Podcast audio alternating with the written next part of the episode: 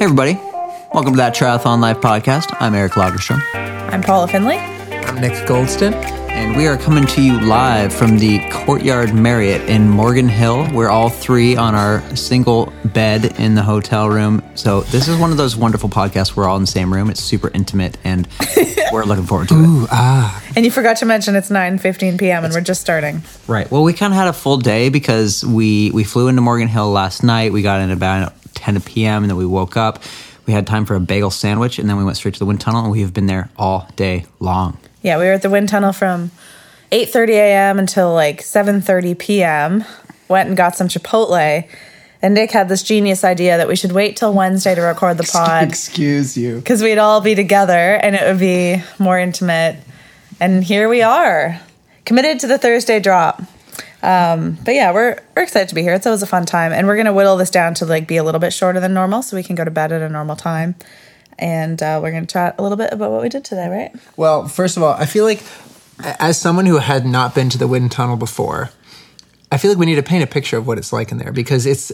I kind of thought it would be this like corporate office, and somewhere in there there's a wind tunnel. It's like this looks like some like off-site military base airplane hangar that they built this epic thing inside of, and there's nothing else in that structure. It's It's so crazy. epic. They've kind of built like a room inside of a giant empty warehouse.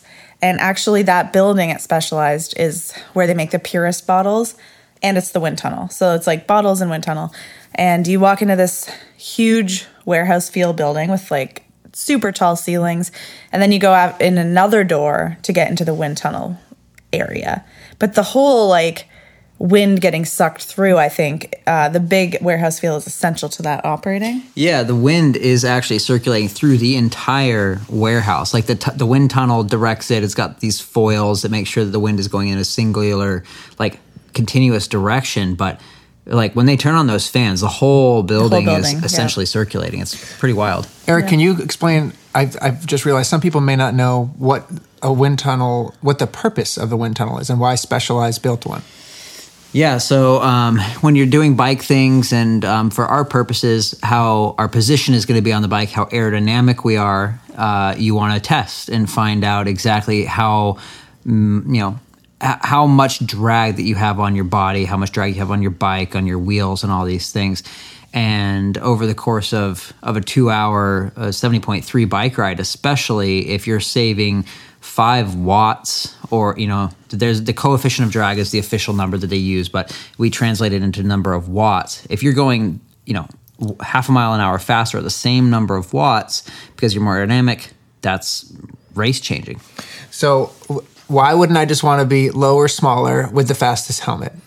Yeah. Um, so the the other half of what we do at the wind tunnel is, and, and what we did entirely today is we actually went in and we looked at our fits and we looked at some different um, arrangements of our the front ends of our bars. So like how high our hands are, how high our elbows are, and everything. And then we did some testing to find out if there were any penalties from going extremely low, metabolically speaking. So okay, yes, you're incredibly bent over, but your your heart is working way harder, your whole system is working way harder, so that could potentially cancel out the aerodynamic benefits that you would see. So basically, they take the metabolic data from today, which we did with the VO2 mask, all of that, and then the aero results from tomorrow and find the most optimal position, not just the most aero position, like the position where your body is working the best and it has the best, um, the lowest drag numbers. And then on top of that, are you going to do any like equipment testing, or is it purely just position versus metabolic? That's a great question, Nick. Yeah, we have different helmets to try tomorrow. We have um we're only, we're for sure wearing the Castelli suit, so we're not going to test different race suits, but that one is fast. We've tested it before. Um, test different bottle positions, and the biggest thing we're here for is to test different front ends because we actually do have a couple different systems set up on the front of our bikes where we can try different heights, different widths, and then different bars all together, which we've already kind of fit today, so we can easily swap them on and off tomorrow while we're doing the testing. Something that I have found extremely interesting when I discovered this is that you would think, okay, at 40 kilometers an hour, there is a helmet that is the most aerodynamic. Mm-hmm. But what the truth is actually much more complicated. It's that your whole body is like this one singular unit, and the helmet is just part of that. So yes, it matters a lot, But is that why you brought? You have a few different helmets because you don't actually know which one is going to be necessarily fastest in your position now. Yeah. Totally. Yeah, it kind of depends on how much you look around when you ride, how good you are at holding your head in a single position, the angle of your back, a whole bunch of different things. So, like the fastest helmet could, for me, could be the slowest helmet for you, Nick, Yeah. based on the rest of your body. Yeah. Yeah. So it's cool to yeah be able to test that. And do we want to talk about what they did today, or do we want to wait till next week and and go through everything that that we kind of learned from it? I think t- next week we could do a little bit more of a dive into the results, but I just also want to say that I think that what I get excited about when I watch documentaries like Drive to Survive or anything is like the behind the scenes and what it's like at places like this. And I get so excited when I walk into a place like Specialized and they've got like the feed zone, the super amazing cafeteria with all this organic, amazing food. And Flora Duffy's bike is in the middle of it. And then you go upstairs to the gym and there's woodways and all this beautiful top of the end gym equipment with a huge picture of Gwen Jorgensen on the wall. And like you're walking down the hallway and there's all these bikes, the actual bikes that like won the Tour de France. And I think that the whole environment of Specialized is just incredibly inspiring. Even for me, I've been there like five times now. It's really, really cool. The wind tunnel has a special feel to it. And it's not just a wind tunnel where anyone can go, it's like a specialized, specific place. And not a lot of, no other bike company has their own wind tunnel. So we're really, really grateful and lucky to be able to utilize this. And I think it's like a huge performance benefit. 100%.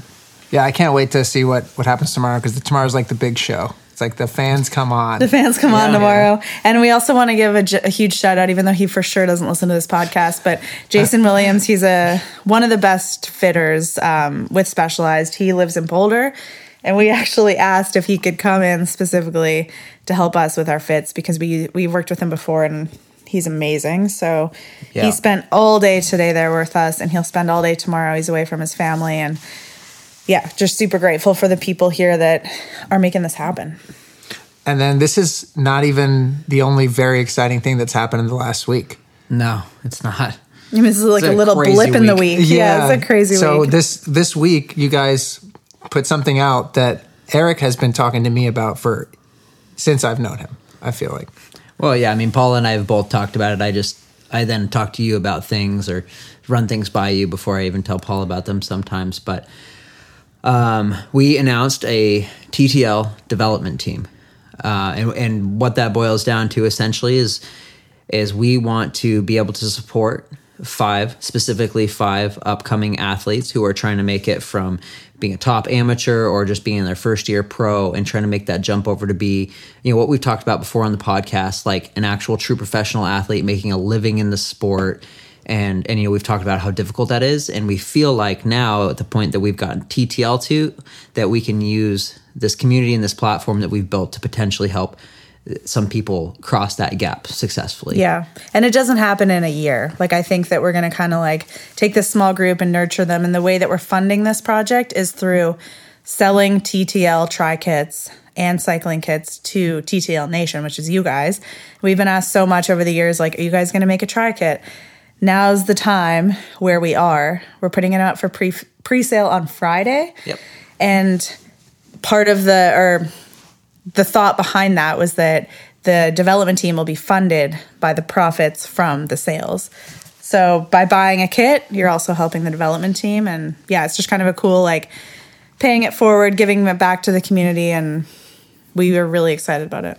It's never been hard. The idea of making a, a TTL race kit and selling it, the the the barrier wasn't that it was going to be hard. It was that you guys wanted to make it something really cool. And, and Mm-hmm. Eric, I think, Yeah. and both of you had this idea in the back of your heads that wouldn't it be cool Yeah. if those sales somehow benefited the development team and Yeah. like some young athletes? Yeah. that's what makes it great. Yeah. So if you're interested in the kit, know that it's this is the the whole idea behind it. You're like helping fund and fuel these athletes. Yeah. Yeah, and we're also gonna have cycling kits, and like you can do a top and bottoms tri kit, and then we'll even have a tech tee that we do. And we just like we really want everybody who buys one to like when they see it and when they get it to just feel like they're part of something and like ah. and when you see one of these athletes like ha- get their first pro podium or like qualify for the pro card, you're like, I was part of that. Yep. This is Yeah. my Yeah, team. These are my people. You feel very part of the whole. I don't know, and I, ju- I just get so fired up just even thinking about it and talking about it. I just think it's it's, it's super cool. So Yeah. if you want to be part of that, if you want to race in a TTL tri kit or or just a tech tee when you run, we'd be we'd be super stoked. And Yeah. Just for timeline, we're going to put the pre sale out tomorrow if you're listening to this on Thursday. Um, and we've already gotten over 200 applications for this from potential development team athletes. Um, we got a lot to go through, but we're whittling it down already. And I think we're going to leave those open for like three or four more days and then we'll start to like contact people next week um, who are super interested in there's been some really really amazing people and i just want to say that like the response has been overwhelming to the point where i don't think i'm personally going to be able to go out and thank everyone for writing in and writing why they should be a part of it but i truly appreciate like all the effort that has gone into these applications and yep, um, yeah, it's really, really touching and cool. And we really wish we could help everybody. But if we don't pick you, it's not because you weren't worthy. It's just that we can only pick five. yeah. The, the reason that we decided to keep it to five is we really want to have like a true impact on five people and be able to tell their story and and like let them text us or whatever you know like help them develop their personal brand and, and make Yeah. it you know versus if we did 50 people we're not going to be able to like really get- Totally. give everybody the attention they deserve Yeah, it's not the kind of like sponsorship or help. I mean, we are going to support them financially, but that's not where it ends. I think that where we can really help people is where Eric and I excel and Nick in the uh, not just social media, but just like brand building and how to make yourself valuable. And then you can go forward. And when you get race results, get your own sponsors. So we'll start with like giving gear and stuff from our sponsors, but ultimately we want them to like go off on their own when they're grown ups. yeah it's something just to like wrap it up something that uh, back when i was this came up before but back when i was sponsored by red bull um, when i announced that all of a sudden i got a whole bunch of new inquiries from sponsors because it was just perceived as this thing that was oh this person just became valuable and they've got they're going to have a platform that's going to be amplified and i i hope that we can create that sort of an effect at some point that like Yeah. if you've come through our pipeline that's like a little seal of a stamp of approval and you know that there's going to be an audience there and and maybe you know other doors will open Yeah, cool. Speaking of supporting TTL and this whole thing, special shout out, thank you to people who are supporting the podcast. Very, very, very grateful for that. It's it's it's funny how we have like the YouTube, the gear, the podcast, and like each one of them we put our heart and soul into. And I feel like we're very lucky that the people that listen and follow along are such diehard like Yeah. Ride or dies. Sometimes I'm like, how is this all working? And then I said today to Nick, like, oh, it's because Eric literally works from 6 a.m. to 11 p.m. every day. Like, we're at, we're having dinner, he's working. We're on the treadmill, he's working. Yeah. I'm doing my bike fit, he's working. It's like it literally never stops. So if people are watching from the outside and thinking like, How do they do it? that's how, it's just like literally grinding. Anyway. so so you can you can support the podcast yourself and submit questions for the podcast at thattriathlonlife.com slash podcast. And our first one here is kind of just like a palate cleanser. Uh, would you rather finish first in one race of your choosing and never finish top five again or always finish second until you retire? From jason are we doing a whole round of would you rather No, just- just, just just, one. one. just oh wow It's a really interesting question. I think I would rather just win one race of my choosing mm. and then never top five again. Like mm. win the Olympics oh right right and then that changes your life and then retire. I, I would I would take second for sure. I want to be like if I'm still like 50 and 60 and like getting second in whatever some gravel race or some ultra. Yeah. I would feel great about that. yeah i mean the thing is you i guess it depends like you got to train to get those second Yeah, yeah, places yeah, you're yeah. you got to right. train until You're you're, 60 Yeah. Oh boy, yeah. i'll be tired Here's man. the thing is I experienced firsthand. You guys might not even remember this. I was second at the world championships this year. If I was the Wait, world really? if I You? was the world champion, what do you mean you guys if it would be like life changing. Second place is like okay, you don't even remember who was second. It I was remember who was second. Well, that's because She's sitting right so next to me. I don't know. It's such a bittersweet place to finish. I don't remember who was first. I don't remember who was second. Yeah, second. exactly. I remember who was second, third, and fourth. Okay, okay, Yeah. but yeah, what would you pick her? Um, and never another top five. Yeah, I think I'd just go with a whole bunch of seconds. you mediocres. yeah, well, I'll take it. I'm ha- oh, I would be. Well, I guess. Nick and I are coming from the point of where it's like, yes, I've won races, but I haven't been in the position of like you were in, where you like won five WTSs in a row, and this is Right. like getting second at a bunch of big races would still be huge accomplishment. Yeah, for me. you're For- right. to get second at world championships would be It might lifetime be- achievement. Life-changing. It might be a better sustainable plan for like making income in the sport because you just constantly stay relevant and you're constantly ranked high. Well, I think that's what's what what you're where you're coming from with it is you've already been constantly ranked high and uh. constantly relevant, and now you just want that Olympic. I wanna win, like, a big race. Yeah, Yeah, yeah, true. cool. Okay, well that was a nice little start. Uh, Yeah. Next one here is I was going to say it's from thanks, but that's just how it ends. Um, hey, Al, question uh, question on post workout fueling. Uh, we got the giggles. well, it is nine thirty. on the dot. Okay, so I do intermittent fasting and normally do my morning workouts 5 a.m. fasted and then normally continue to fast until 11 o'clock. Oh my god. Oh God!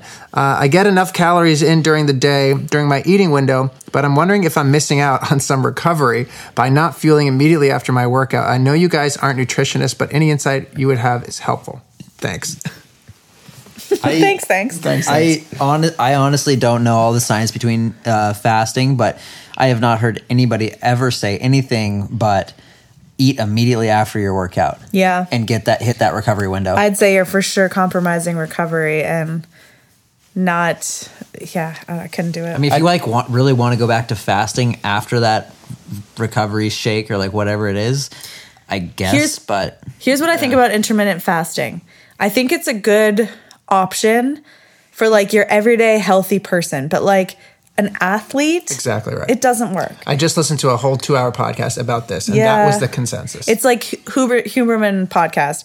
You listen to that and you're like, wow, this guy is so zen and perfect and like very good to his body. He's not training But- 20 hours a week. Yeah, I just don't think that a lot of the advice really transfers over to someone who's trying to like get the most out of their performance and fasting included. Um, Uh, And I'll tell you this for sure: your body, if you're doing two workouts a day, you need to replenish carbohydrates for, for that second workout. Yeah. and your body is very primed to reabsorb those carbohydrates after that first workout. Yeah. You're, you waiting that long after it is for sure wild. For I think sure if you. I think if you want to fast, you could do like your first workout fasted. You know, so like don't eat in the morning. Yeah. and then do a base ride or an easy run without food. yeah, that's then that's the thing too. It has to be low intensity, or, or it's a huge toll on your Yeah. body to do high intensity fasted. And then Yeah. you eat after that. Yeah. Yeah. like we experimented with this back with Paulo in like 2015, and even with like the low intensity first workout of the day, starting it pretty early, I still found it so so challenging to have a decent second workout of the day and forget a third workout. Yeah. and so we kind of abandoned it because of that. It, Yeah. it compounds too. Like Yeah. the more days you do it, the more you're just digging this hole Yeah. deeper. Yeah. Exactly. I would say uh, though, if you just pound some ketones after, you'd probably be fine. Yeah, man. Every time I have ketones for breakfast, I don't have to there's eat till dinner. A little sarcasm there. I don't know if you guys could uh, sense it. um, okay, well there you go. Definitely. I mean, I guess if you're feeling good, that's fine. But you are probably leaving some performance on the table by doing this. Next question is from Derek. Enjoying the season prep videos and content you all are producing, and had a bike question for everyone, but mostly Eric. I have an old bike, Scattante XRL, circa 2006, with manual Ultegra group set that was a project bike I built in high school 15 years ago. It was my triathlon bike then, and now I'm getting back into the sports and will be the bike I use this summer for some sprints, as I have no alternative. I think an upgrade is necessary as bike tech has increased so much, but I am having difficulty parting ways with this project bike and figuring out what to do with it. This seems especially relevant, but do you have emotional connections to certain bikes? And if so, what do you do with them? And then also, when should someone upgrade the bike they have with new gear versus just, Buy a new bike. oh, I see, right, exactly. Thanks, David. Der- Derek. Derek. Wow, it's really weird sitting beside you as you're reading the questions because I'm just like I could just jump in. You want to do the next one? No, no, no, no. Audible. That would feel wrong. Um, I kind of like this question in terms of like, when would you take an take an old bike and use the frame and just upgrade the components versus just buying an, a, a new bike altogether? Yeah. Like if it's a carbon frame, like has the geometry changed that much? Have within- aerodynamics even changed Yeah. that much? If you're putting on like SRAM eTap instead of whatever old Ultegra manual shifting you had. Yeah, I mean, if if you're going for ultimate budget conscious decision, you can upgrade the parts, but you are always going to get a significantly better deal on new parts if you buy the Yeah. whole bike as a package. That's like, true. Like just the thing, the one that I can remember is like a Cervelo P2 from back in the day when I was working in the bike shop. Like a full Ultegra group set would cost you like three thousand dollars, and they were offering the Cervelo P2 with like mostly Ultegra group set for like twenty eight hundred dollars. Yeah, so like it's always cheaper. The frame was like free, or the group set was free, Yeah. like however you want to look at it. So if if you're like really really trying to scrape by and pinching pennies, then yes, you can upgrade just the components and it's fine. But I'm also thinking about what about like spacing that changes, like dub spacing, Yeah. or like you know 11 Yeah. speed versus 10 speed over versus 12 speed. yeah, that stuff changes. Yeah. it does, yeah, it does change. But um, I think there's there's still probably a healthy amount of adapters and type stuff out there that you can, depending on the bike. Um, To answer the first question, I think that it's kind of cool when people take an older frame that they're attached to and turn it into a single speed commuter or something like that. Because you might not get much for it if you're taking it to like consignment or resell it. But if it has sentimental value and it's a cool bike, I think there's still life in it for being kind of a beater bike, commute around, whatever, you know? Yeah, yeah. Uh, I I have not been in the position up until recently to like necessarily just hang on to sentimental bikes. So I've I've sold bikes that I've won big races on and stuff, but um, I also ever haven't ever had a custom painted bike that was Yeah. like so unique. Yeah. I, Paula, that's what I was I was thinking. yeah, like I'll never get rid of that Shiv tri bike that they painted me ever. Right. like I'll hang on to that, hang it on the wall, whatever. I still have the bike that I won Daytona on. That was a custom painted bike. I think you still have your Olympic bike. I still have my Olympic bike from Specialized, like the neon orange. It's I in my parents' basement. I wouldn't get rid of those. Yeah. I would- that for no reason. So I totally get the sentimental bike thing. And I personally get sentimentally attached to all of my bikes, but it's not really feasible to never get rid of them. But whenever I sell a bike, it's always like through word of mouth to a friend of a friend or, or a friend. And I know it's going to a good home and they're going to use it and they're going to send me pictures of it being used. And I feel good about that. Yeah, totally. Next question here is from Andy. Morning, all. Firstly, thank you for making such a positive impact on the triathlon community. This is Andy Andy. Really? Yep. wow. I have two questions which tie. No, not that Andy, but Andy McKinley. Oh, Andy, Andy, the swimmer. Andy with an eye. Yeah. Got it. Um, I have two questions which tie in nicely with the recent launch of your TTL development team. if you could go back in time, what advice would you give yourself during your first year as a pro? Second question With the cost of equipment, travel and racing, etc., being so high, is it advisable to set up an LLC to offset some of the cost? Keep doing what you're doing, Andy. It's interesting. That second question, I feel like I don't know. It it stresses me out. Uh, Well, it's like I, offset the cost. I don't think that's So- the point necessarily. But anyway, go go ahead. No, I think I think what you're thinking about is about uh, setting up an LLC to offset the cost. Is I think you're thinking of a S corporation flow through entity where rather than taking 100% 1099 contractor pay, You pay, right. You pay the contractor pay goes to the business, and then the business pays you a paycheck, and then you avoid a small percentage of self employment tax on those like outrageously high taxes on contractor pay.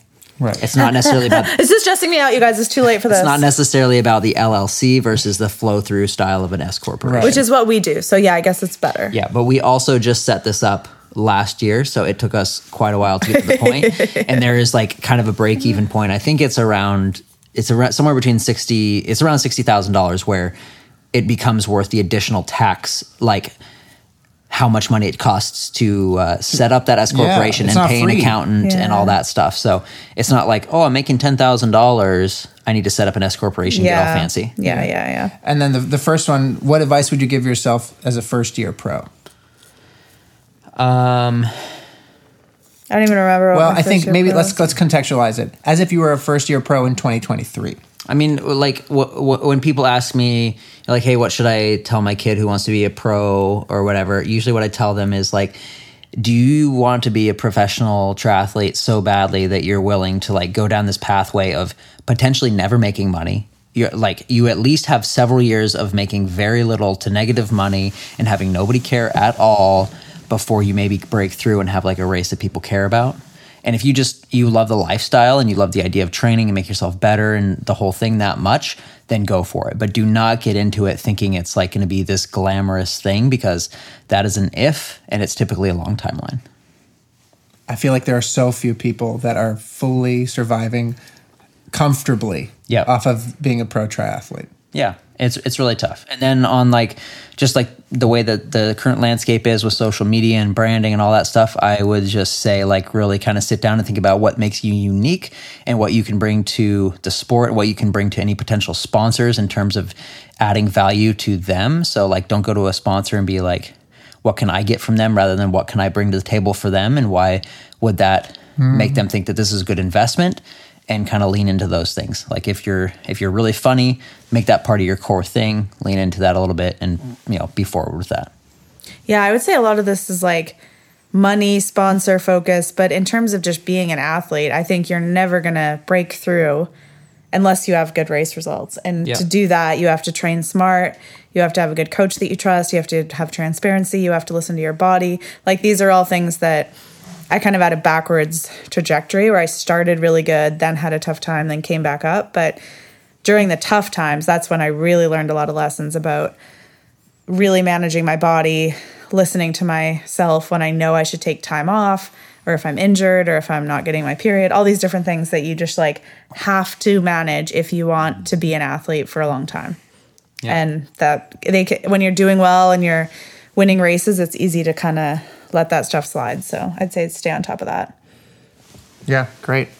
Next question. Hi, team. Love the podcast. Just started wearing on running shoes after having been a long time Nike Pegasus wearer and noticed that, much like Paula, my ankle and feet pain have dis- disappeared. Crazy. Amazing. Love that. Love both the Cloud Stratus and Cloud Monster. Paula, what are the on shoes that you wear regularly? In addition, now that you have the on sponsorship, how about some TTL branded on gear? yeah, very nice. Have a great day. Yeah, On doesn't do um you can't brand On gear. It's just like one of the million things that makes On cool.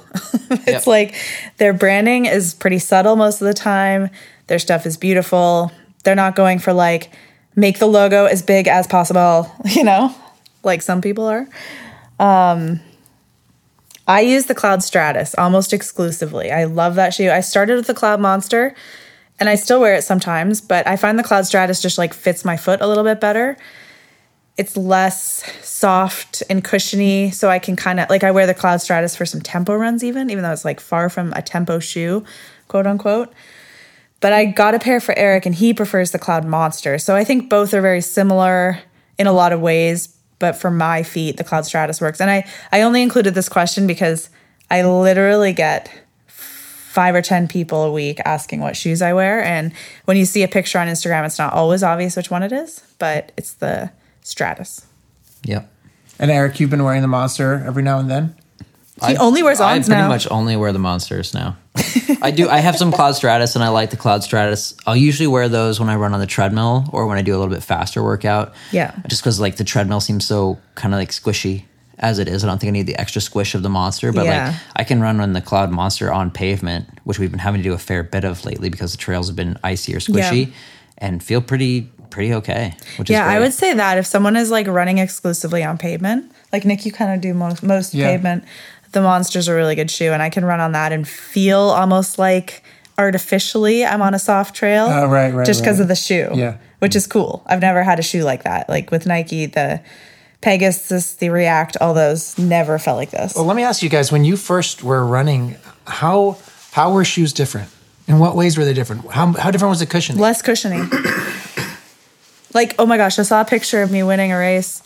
Like the PTO has been doing these like bringing back to Throwbacks. life. Yeah. And the shoes that I'm wearing, it looks like someone photoshopped the picture and cut off the sole of oh, my shoe because it's like Yeah. a sock, you know? It's Oh, like race shoes back in the day. Yeah. just flats. It's just as light as possible. Literally that was the mindset. sole. Yeah. Just not even yeah. Just a just like just like the rubber. There was just like the rubber that touches the road. It was also touching your foot. fabric No touching. midsole. no wonder I got stress fractures every other week. Yeah. Great. Well, there you go. That answers that question. I guess what's in for all.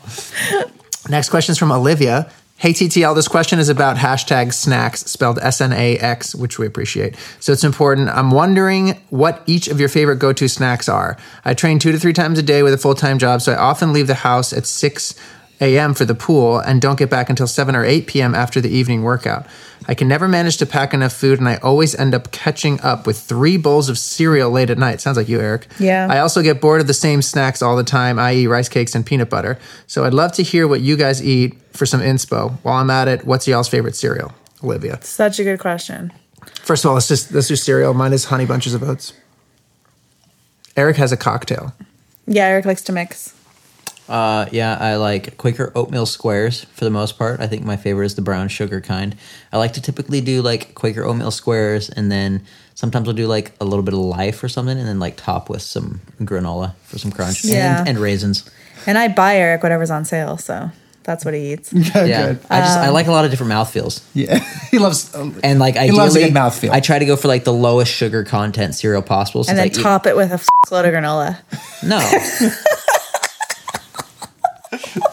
Just kidding, I, I honestly do not. T- I top it with very little granola because I know Paula is like massively stingy with the granola and hates that I eat it on my cereal. God forbid. Meanwhile, scooping three peanut, but three spoonfuls of peanut butter into her oatmeal. So that's what I was hoping you guys talk about is the peanut butter consumption in your household. yeah. How many? How long does it take to go through a standard sized jar of peanut butter? Oh, oh my gosh. I have such a fun segment for this. It's not a segment. Flora Duffy. Uh, her Heard of husband, her? her husband Dan has a nut butter company. Her and her husband um, in South Africa, and they sell it in the U.S. now. It's called Butternut, and she sent us like twelve jars of this stuff. It's so good, and one giant, huge jar of like regular peanut butter, and then the little jars are like macadamia hazelnut and chocolate hazelnut, and like all these amazing combos. yes. So huge thank you to Flora for sending us that.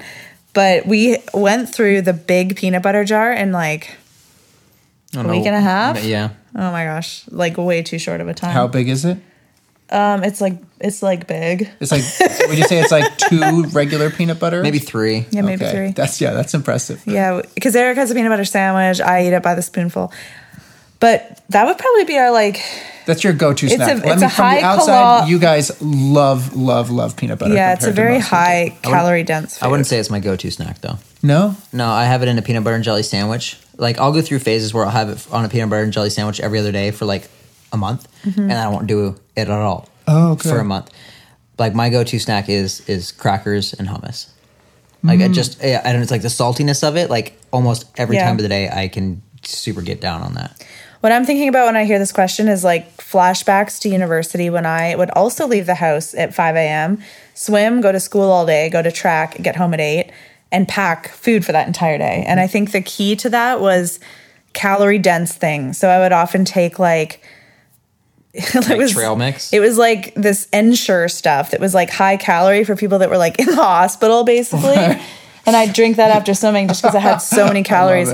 And uh, peanut butter sandwiches, like bread. And I would say replacing rice cakes with bread might be a good option just to get more calories. Because if you're coming home hungry, it just means that you haven't like balanced the calories throughout the day. And making it all up before bed might compromise your sleep That or something. not it's just the way to go. it's not as healthy of a way to do it but i i do understand the challenge here because it is hard to pack enough things so i would say like a bag of mixed nuts that are salted is a good thing to snack on throughout the day um like we've already talked about peanut butter. Hummus and crackers are really portable. You can just like put hummus in a little tupperware and take a giant bag of crackers. And you can also take a bag of carrots and a bag of snap peas and like eat the hummus with that. Yeah. we really like picky bars in terms of like a natural feeling bar because a lot of bars have a lot of crap in them. And i think picky bars are actually like really good ingredients and easy to take with you That really checks the cookie box for me too. Sometimes oh I really? cookie, the it pi- feels like that. they're a little Yeah. sweet the yeah. mouth is similar. Yeah. yeah. i would also take like dark chocolate like pieces of dark chocolate with me but we i was exercising a lot so i think that i like needed this but it sounds like this person is too right Well, I mean, just to give a little context here, on the bed that we're on, right before we started recording, there was a chocolate bar and peanut butter that were being used in tandem as a cocktail as well. Well, I mean, so there's time for somebody everything. was thinking about it. Yeah. I'm not sure it actually happened. but nick do you have any do you have any favorite snacks I My, my problem is if I have anything sweet in my house, it's the first thing I eat. It doesn't matter Yeah. what time of the day is. So I try not to have that kind of snack around. Mm-hmm. When I'm hungry in the middle of the day, my go-to is Greek yogurt with granola. Oh, I love Greek yogurt. That's kind of my go-to snack. and you can take that on the go as well because Greek yogurt, if you put it in like a little lunch bag or have like a little frozen pack thing, that can stay cold and then just put granola in with it. Yeah, we'll keep it separate until you actually Yeah, use it. yeah, yeah. Love that. That's a really good idea. Yeah, cool. I could talk about this question more. I can tell. We're very passionate about. Uh, Should we go food. get froyo or what? yeah. Oh, we, guys, our hearts were broken as we were pulling in. We saw this place called Yes Yogurt or something, and we were so ready for it. Turns out it's no yogurt on like whatever day of the week it is very is right now. close. It It was was close. so close. Um, yeah. Well, I'm glad somehow this podcast stopped us from venturing out and getting yogurt somewhere else. Though. Mm. Maybe tomorrow we'll reward ourselves with some. For Froyo. sure we will. Maybe. Yeah. Yeah. Great. Okay. Next question is from Reed. Sup TTL crew. Getting excited for race season. I have no doubt you will be out there crushing it. Hope to get a chance to say hello at PTO US Open in August. I love the pod, the tube, the gear, and the lifestyle. Triathlon has been a saving grace for me personally and gives me a whole new challenge. Anyways, my question was about Strava monthly fitness number. Do you have any sense of how accurate that number might be compared to the overall tracking you might be doing? I noticed on big efforts it will jump up a lot, and then if I if I'm in a recovery time, it drops. Even though it says fitness and recovery added up over time. So while we have so much data from Apple, Garmin, Wahoo, etc., wondering if this data is helpful for managing fitness load. If you have any thoughts on this, I would love to know. Stay safe and rad, and hopefully warmer soon. As a fellow Oregonian, I am ready for winter to be over. From Reed. Cool. Thanks, Reed. That's a good question. Um, so I looked Eric's this. like rolling his eyes over there. No, I, the the I just fit- don't know. I like I actually did mm-hmm. click on this monthly fitness thing mm-hmm. on accident the other day and was trying to figure out what it was. It's very meant stressful. But like, yeah. Anyway, I don't know. I really don't know.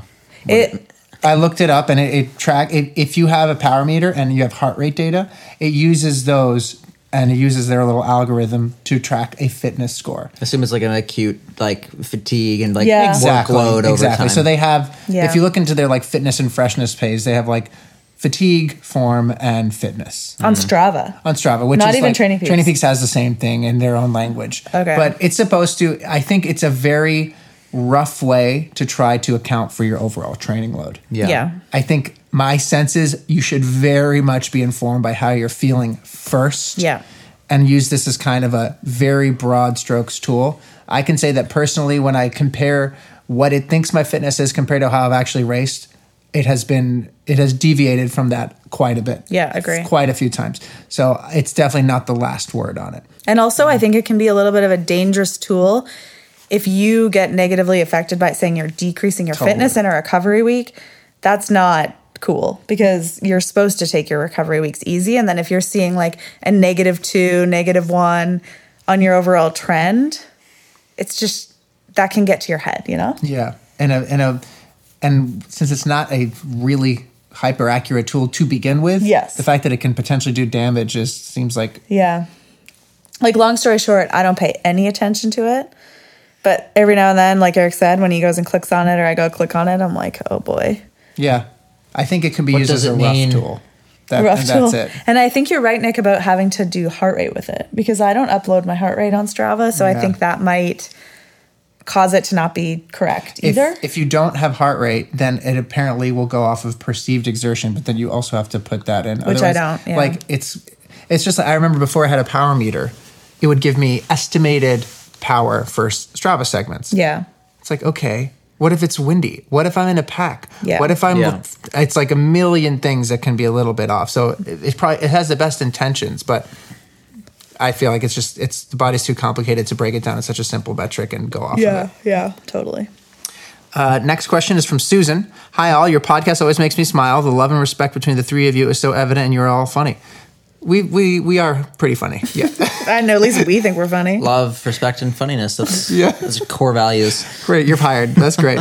um, questions. One, Paula, can you share with us how you use the lever to recover from the foot injury, please? For example, did you gradually start running outside, or increase the weight on the lever, or both? Just got one. Love it, and recovering from Achilles injury. Yeah, I put this in there not necessarily to reference my ankle injury that never ends, but I actually had a little injury scare two weeks ago with my shin. I had like a shin splint feeling on my right shin. And I had shin splints back in the day, like when I was a swimmer and I just started running, and I know distinctly what they feel like. It's like a pain on the inside of the bone almost.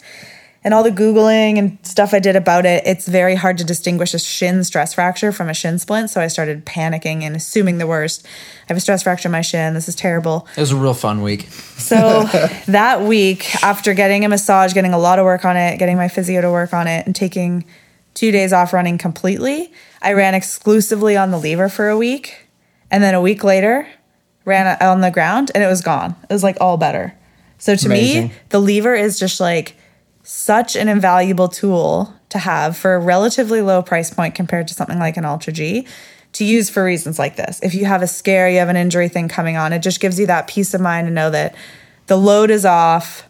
I can stop anytime I want. I can ease back into things after running. So, not a good thing necessarily to use every single day when you're not injured, but for injury stuff or just like decreasing load when you're fatigued, it's an amazing tool. And just for people who may not know what the lever is, Oh, yeah. uh, it's a tool that mounts on top of your treadmill, and through a series of elastic bands, will lighten the load uh, on your feet when you're running. So it allows you to still run at certain speeds and have leg turnover without having to incur the pounding that that your body Yeah. weight puts on you. It's like a really strong bungee system that holds you up with the special shorts. And the tighter you make it, the more it holds you up. So you're kind of suspended. And Eric, you've used it too, right? A little bit. I mean, just When did- when you just to guys see first what got it? just to see what it was like, basically. Yeah. I can see using it for some like specific overspeed workouts if I just like really want to get the leg turnover, like you said. Um, but I think it's like important to note that Paula started using this when it her shin started to feel a little off. It wasn't like Broken. I can't walk. Yeah, right. Yeah. Let me pull this thing out. So I think that's like the total value of it. And if I had something that was like that, was like, mm, I've felt this before, and I'm like four days out from this becoming a real thing. Yeah. Integrate the lever, but also integrate rest. This is just a good lesson in general. Yeah. In- outside of the lever, don't wait until it gets really bad. I'm Yeah. so proud of myself for not waiting until it got really bad. Yeah. bad. Me And too. look, and look, now I'm and fine. look, you, it worked. Amazing. I had those like nights where I was just up thinking like, oh my God, I have a stress fracture. I, f- oh my God. Yeah. But I didn't. Yeah. yeah. That was the worst. Oh, thank God. I don't think I could have emotionally handled it.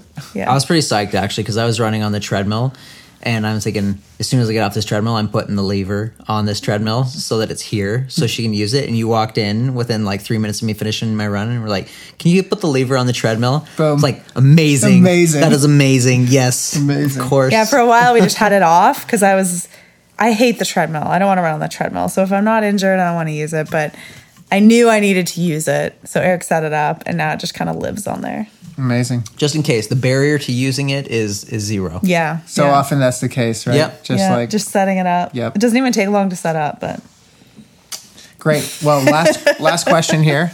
We are really we're sticking to our didn't guns here. Susan and have one more sh- question? It's a really Oh, good sorry, one. sorry, sorry. Yes, sorry. And this it's a it's a quick answer too. right. Um, Eric, for older age group, fifty to sixty women, but accomplished triathletes, would you recommend a tri or road bike for Alcatraz? And Good question. I'll also add on why. Ah. I was really trying to figure out how this was a good question for me. Well, We start off for 60, 50, 60 women. It's I'm like, like, I don't. Okay, um, I think I would go with a road bike for Yeah. sure. So would I. Yeah, it's just it's like one of the very, very, very few triathlons that a road bike is the better option, right? Yeah, yeah. I mean, you, you come out of transition, you've got like maybe a mile and a half before you start climbing, very steep, and then you go very steep down, and then very steep up, and then very steep down. With a lot of technical turns. a lot of technical turns. There's like legitimate spots where you could rocket off a cliff if you lost control, and then you have a little section in the Golden Gate Park, which I think is like 10k, maybe 8k, Less where you 10. can ride aero, and that's why I ride the TT bike. And but the rest of it You're setting like up. you'll be so much more comfortable and so much more confident on a road bike and i would go with like 30c tires if you can and just would like- you put clip on bars on? i i mean I- you can just for the Golden Gate. yeah, Yeah. you can put them on for the golden gate thing but if you don't have them i wouldn't stress about it like that race is so fun and cool and your experience is only going to be negatively impacted by being on a bike that you don't feel totally confident on Yeah.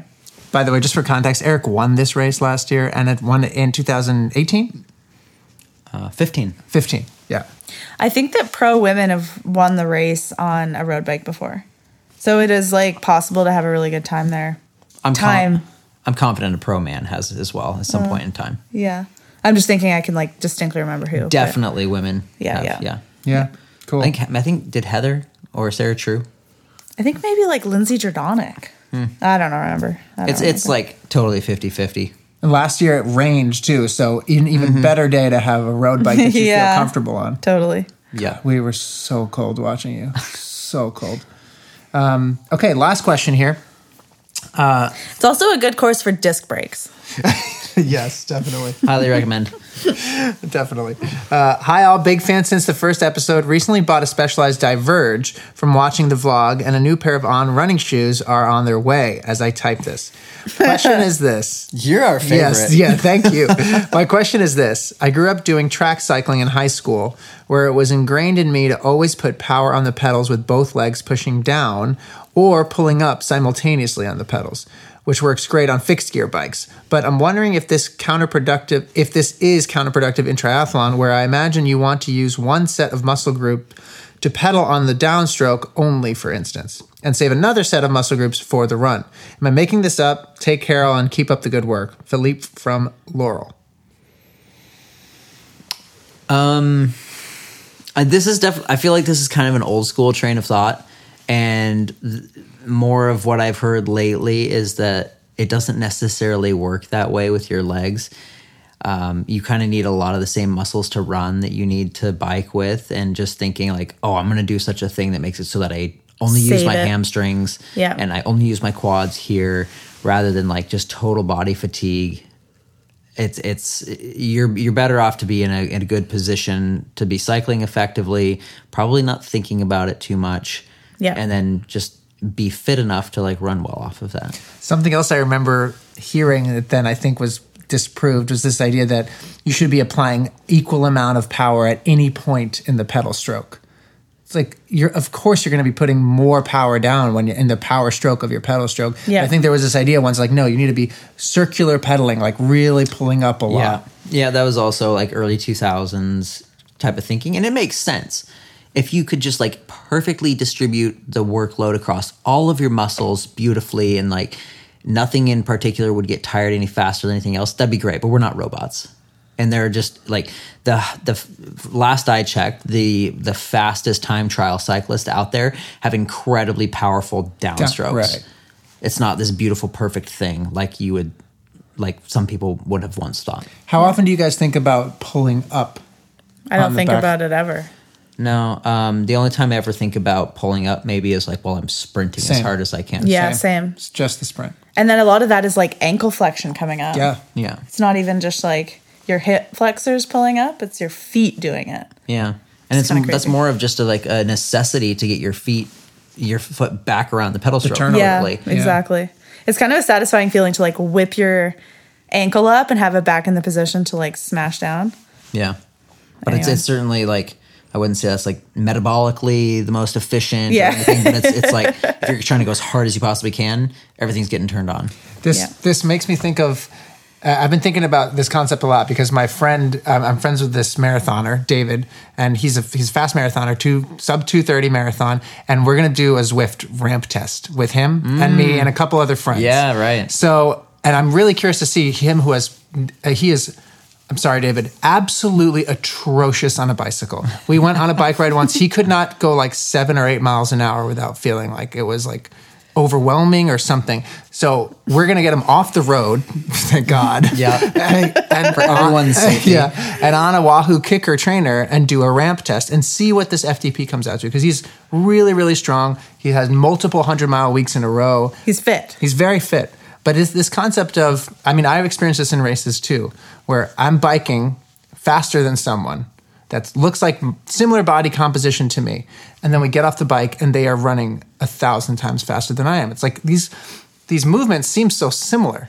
You know, mm-hmm. like like like he's saying, the movements feel like okay, you could save some muscles for this other thing, but I think in the end they are quite different and people can be so much better at one or the other even yeah. though it's technique, it's so many things. so many things. Yeah.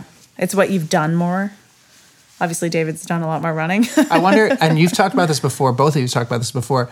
I wonder if it's also like how much suffering you're willing to endure per sport. That's what I think about Yes. him on the bike is like I think he'll have a hard time getting on the bike for a ramp test and going to the zone of pain on the bike that's required. It's different. It's different. Yeah. Different than running. And my friend Kathleen, who's now he, she was a marathoner and she's getting into triathlon now. She can't figure out a way to push as hard on the bike as she does on the run because I mm-hmm. think it's such an aerobic effort on the run and on the bike. There's much. It's much more. It's a lot more muscular. localized. It kind of burns. Yeah, it Yeah. burns. I would say it sucks more way like- more Yeah, to it's go more hard like on the doing a bike. bunch of squats than Yeah. it is like jumping jacks. yeah. Oh my god, going hard on the bike is the hardest thing on earth. Especially when you're down in TT, I think. You just Yeah. feel Even harder than the close. swim. Yeah. I think so. This is the swim for me. It's like, oh, I'm simultaneously With the hypoxic. drowning, Yeah. suffocating to death. No, Wow. but at a certain point you just can't go harder. Oh, on the bike I always feel like I can go harder. that's true. You just like you just like hit ultimate failure on the swimming a little bit Yeah. yeah. quicker. Well, it's feel like on the on the swim, like you can just feel like your arms just don't like they're just dead at Yeah. a certain point. Yeah. But your Dude, legs you get pumped always- out. Yeah, that's right. That's right. It feels good. Last Friday we did 2100s hard on 130, and then later in the day we had four by eight minutes hard on the bike. And it's the first time I've ever said to Eric, like, I think I'd rather do the 2100s again than do Oh this bike God. ride, just because I think the bike hurts so much. Oh my gosh! Just- what would you rather do? Uh, Four by eight for sure on the bike. Yeah, I've done 20 100s before. Four by eight on the bike on the trainer. No, yeah, No, no, I'd rather do the swimming.